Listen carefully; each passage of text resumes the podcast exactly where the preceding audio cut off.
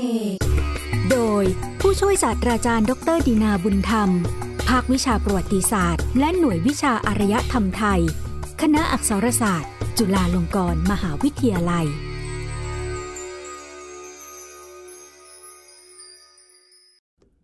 ตอน พระมหากษัตริย์ไทยกับการอุปถัมภ์พุทธศาสนาเทรวาสลังกาวง ตอนที่สอง ความเป็นพระธรรมราชา ของพระมหากษัตริย์ไทยในแคว้นสุโขทัยและล้านนา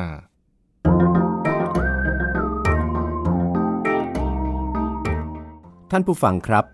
สถานะของพระมหากษัตริย์ไทย แห่งแคว้นสุขโขทัยและแคว้นล้านนา ผู้เป็นองค์อุปถัมภ์พุทธศาสนาเถรวาทลังกาวงนั้น นอกจากจะพึงแสดงความเป็นปราดรู้ธรรมให้ปรากฏ ดังที่ได้เล่าสู่ท่านผู้ฟังไปในสัปดาห์ที่แล้ว พระมหากษัตริย์สุขโขทัยและล้านนา ยังมีอีกสถานะสำคัญ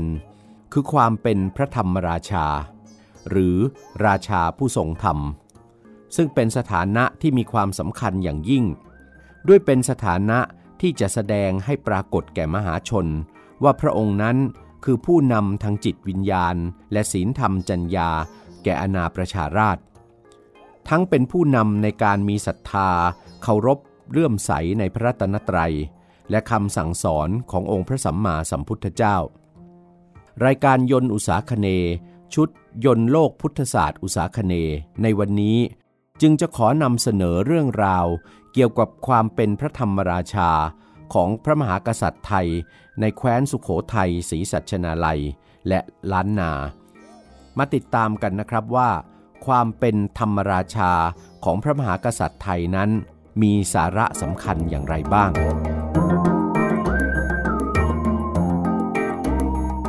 ธรรมราชา กษัตริย์ผู้นำทางการเมืองและจิตวิญญาณของสังคม ความเป็นปราดรู้ธรรมของพระมหากษัตริย์สุขโขทัยนั้น นอกจาก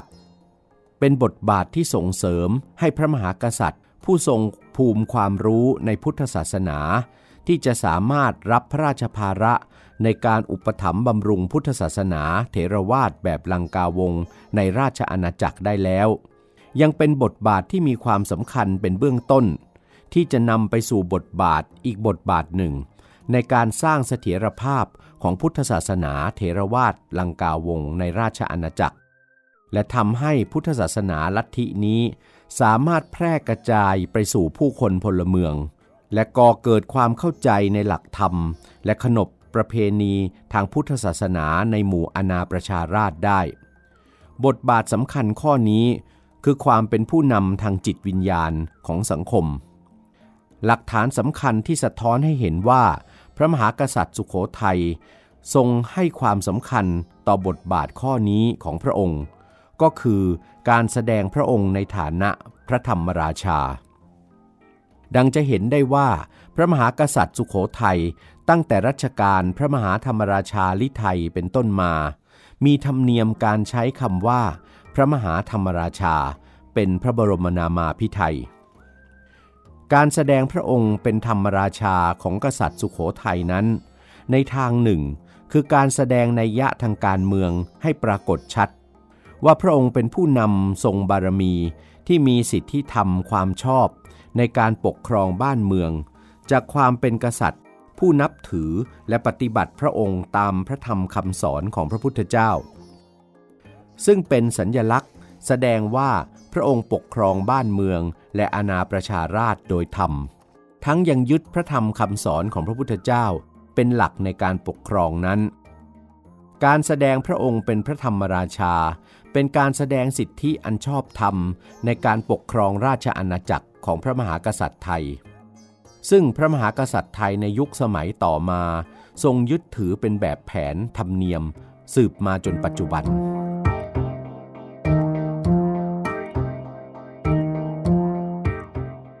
สถานะพระธรรมราชานั้นยังมีความสัมพันธ์เชื่อมโยงกับคติความเชื่ออื่น ๆ ในทางพุทธศาสนา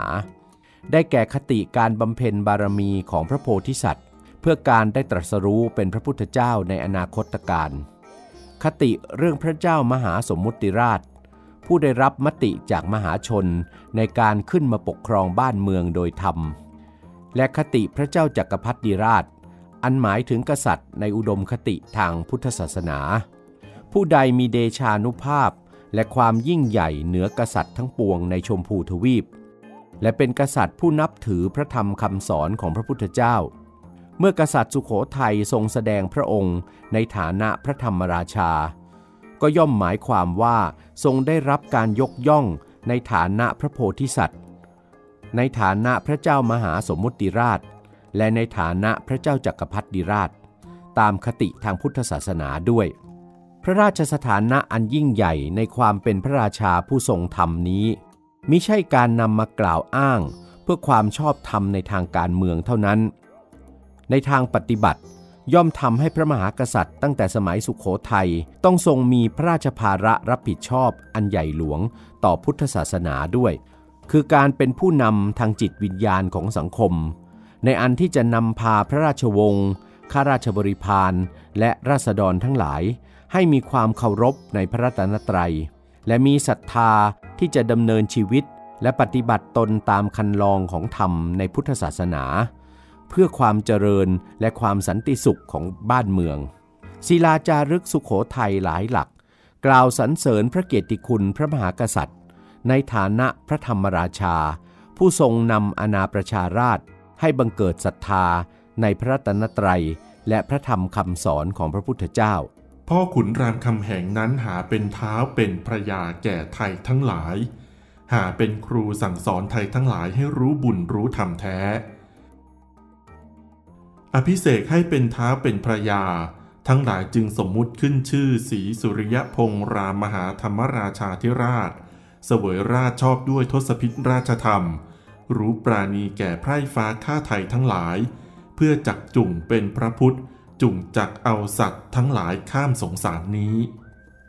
บทบาทของพระมหากษัตริย์สุโขทัยในฐานะพระธรรมราชา ซึ่งเป็นผู้นำทางจิตวิญญาณของไพร่บ้านพลเมือง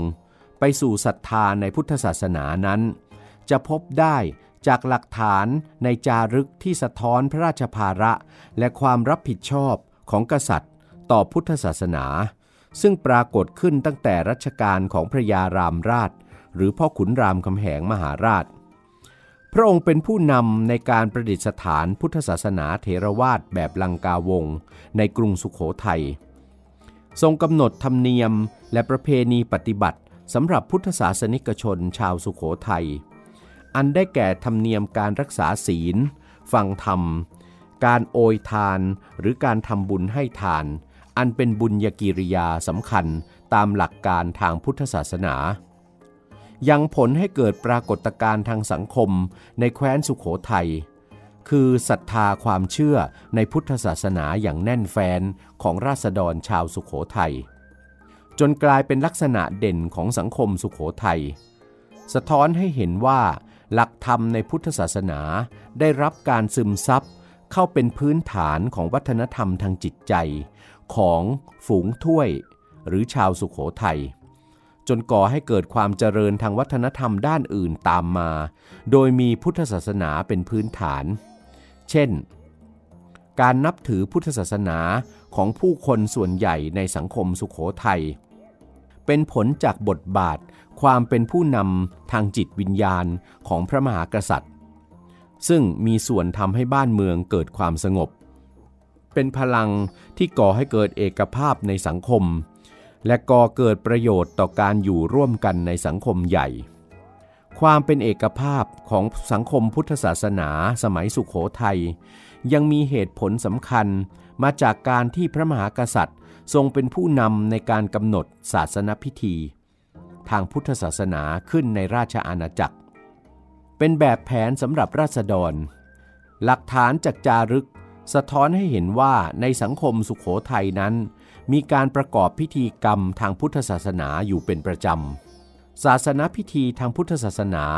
ที่พระมหากษัตริย์ โดยเฉพาะพระยารามราช และพระมหาธรรมราชานิไทยทรงจัดขึ้น เป็นประเพณีประจำรัฐนั้น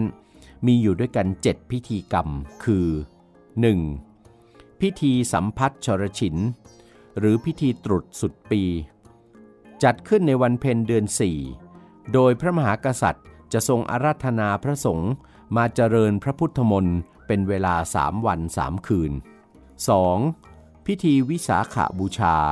ในวันเพ็ญเดือน 6 เพื่อรำลึกถึงการประสูติตรัสรู้ และปรินิพานของสมเด็จพระสัมมาสัมพุทธเจ้า ในพิธีนี้ พระมหากษัตริย์ สุขโขทัยจะเสด็จไปทรงนบพระ คือนมัสการพระพุทธปฏิมาองค์สำคัญของแผ่นดิน คือพระศรีสากยมุนีในวัดพระมหาธาตุกลางเมืองสุขโขทัย พระอัฏฐารถหรือพระพุทธรูปยืนองค์ใหญ่ ในวิหารบนยอดเขาในเขตอรัญยิก ทางตะวันตกของเมือง หรือพระพุทธชินราช พระพุทธชินสี และพระศรีศาสดา ซึ่งประดิษฐานอยู่ที่วัดพระมหาธาตุนครสองแควหรือเมืองพิษณุโลก มีการตามประทีปโคมไฟเป็นพุทธบูชา ฝูงชนทุกหมู่เหล่ารักษาศีลและฟังธรรม 3. พิธีกรรมต่างๆ ในเทศกาลเข้าพรรษาในเดือน 8 ไปจนถึงออกพรรษาในเดือน 11 มีการหล่อเทียนพรรษาสำหรับ นำไปจุดบูชาถวายพระรัตนตรัยตามวัดต่างๆ รวมทั้งการถวายเครื่องสักการะคือพุ่มเทียน นอกจากนั้น ราษฎรยังรักษาศีลและฟังธรรมในระหว่างพรรษาด้วย 4. พิธีกวนข้าวทิพย์ในเดือน 10 เพื่อนำไปถวายเป็นอาหารพิเศษสำหรับพระสงฆ์ 5. พิธีการประเพณี พิธีการนมัสการรอยพระพุทธบาท ตามธรรมเนียมอย่างชาวลังกา 6. พิธีกระถิน หลังการออกพรรษาในเดือน 11 และพิธีจองเปรียงในเดือน 12 หลังเทศกาลกระถิน คือการจุดโคมและตามประทีปเพื่อบูชาพระจุลามณีเจดีย์ในดาวดึงพิภพการกำหนดศาสนพิธีและศาสนประเพณีเหล่านี้ สะท้อนให้เห็นว่ากษัตริย์สุขโขทัยทรงบูรณาการเอาคติธรรมเนียมทางพุทธศาสนา เข้ากับวิถีของรัฐ การทำนุบำรุงพุทธศาสนา และวางขนบธรรมเนียมปฏิบัติต่างๆ ทางพุทธศาสนา แก่มหาชน เป็นส่วนหนึ่งในการใช้นโยบายรัฐของกษัตริย์สุขโขทัยอย่างแยกออกจากกันมิได้ แสดงให้เห็นว่าภายใต้การ ปกครองและการเป็นผู้นำของพระมหากษัตริย์นั้น ไพร่บ้านพลเมืองและพุทธศาสนา เป็นองค์ประกอบที่สำคัญของความเป็นเอกภาพของรัฐ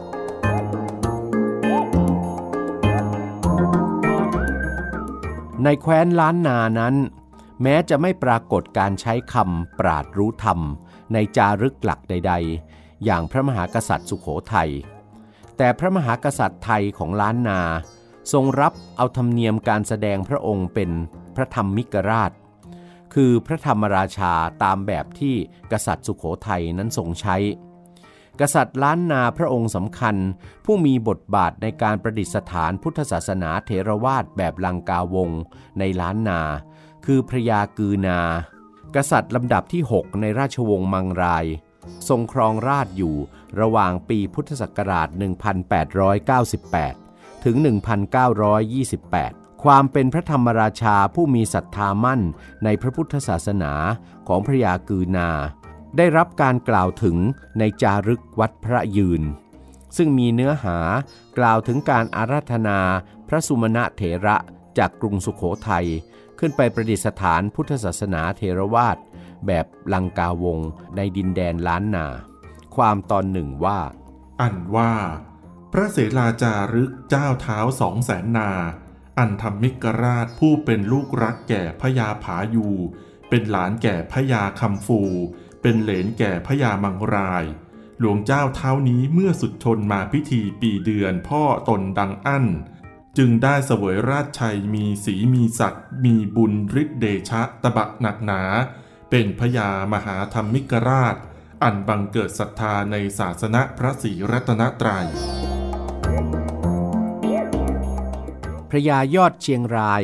ซึ่งเป็นกษัตริย์ครองล้านนา ระหว่างปีพุทธศักราช 2030 ถึง 2038 ทรงได้รับการเรียกขานในจารึกวัดตะโปธาราม ลงศักราชพุทธศักราช 2035 ว่าพระศรีสัตธรรม มหาบรมจักรวรรดิธรรมราชบพิตรอันหมายถึงว่า ทรงได้รับยกย่อง เป็นทั้งพระธรรมราชาและพระเจ้าจักรพรรดิราช ตามอุดมการในพุทธศาสนา ในรัชกาลของพระยาแก้ว ซึ่งครองล้านนาอยู่ระหว่างปีพุทธศักราช 2038 ถึง 2068 และเป็นกษัตริย์ล้านนาที่ทรงอุปถัมภ์บำรุงพุทธศาสนาเป็นอย่างยิ่ง ในปีพุทธศักราช 2043พญาแก้วได้เสด็จพร้อมด้วยพระราชชนนีของพระองค์ ไปนมัสการพระบรมธาตุที่นครหริพุนชัย หรือลำพูน อันเป็นประเพณีการนมัสการพระบรมธาตุประจำปี ทั้งสองพระองค์ได้ทรงสร้างหอธรรมมนเทียนสำหรับเป็นที่ประดิษฐานคำพีพระไตรปิฎกขึ้นในบริเวณวัดพระบรมธาตุที่นครหริพุนชัยนี้ และโปรดให้สร้างจารึกประกาศพระราชศรัทธาในการสร้างหอธรรมมนเทียนขึ้นใหม่ ในตอนท้ายของจารึกมีข้อความแสดงการตั้งสัตยาธิฐานของพญาแก้ว มีความตอนหนึ่งแสดงถึงคติการแสดงพระองค์เป็นพระธรรมราชา อันเป็นผู้นำทางจิตวิญญาณแก่มหาชน กุศลอนันตเจตนาฝูงนี้จุงให้สมเด็จมหาราชเจ้าทั้งสองพระองค์ ทรงธนสารสองประการคือ อัจฉติกภาหิรัธนะอันบริบวรดี และมียศเดโชชัย บ่มีใครจะเปรียบได้ทุกกำเนิด เกิดเป็นดุจกลปพึกแก่สกลชนเทพคณา และทรงปรัชญาอันเฉลียวฉลาด อาจตรองตรัสอัตธรรมบ่มีเศษ และได้เทศนาสั่งสอน อมรนิกรทั้งผอง จุงได้ลุถองสีสมบัติสวัสดี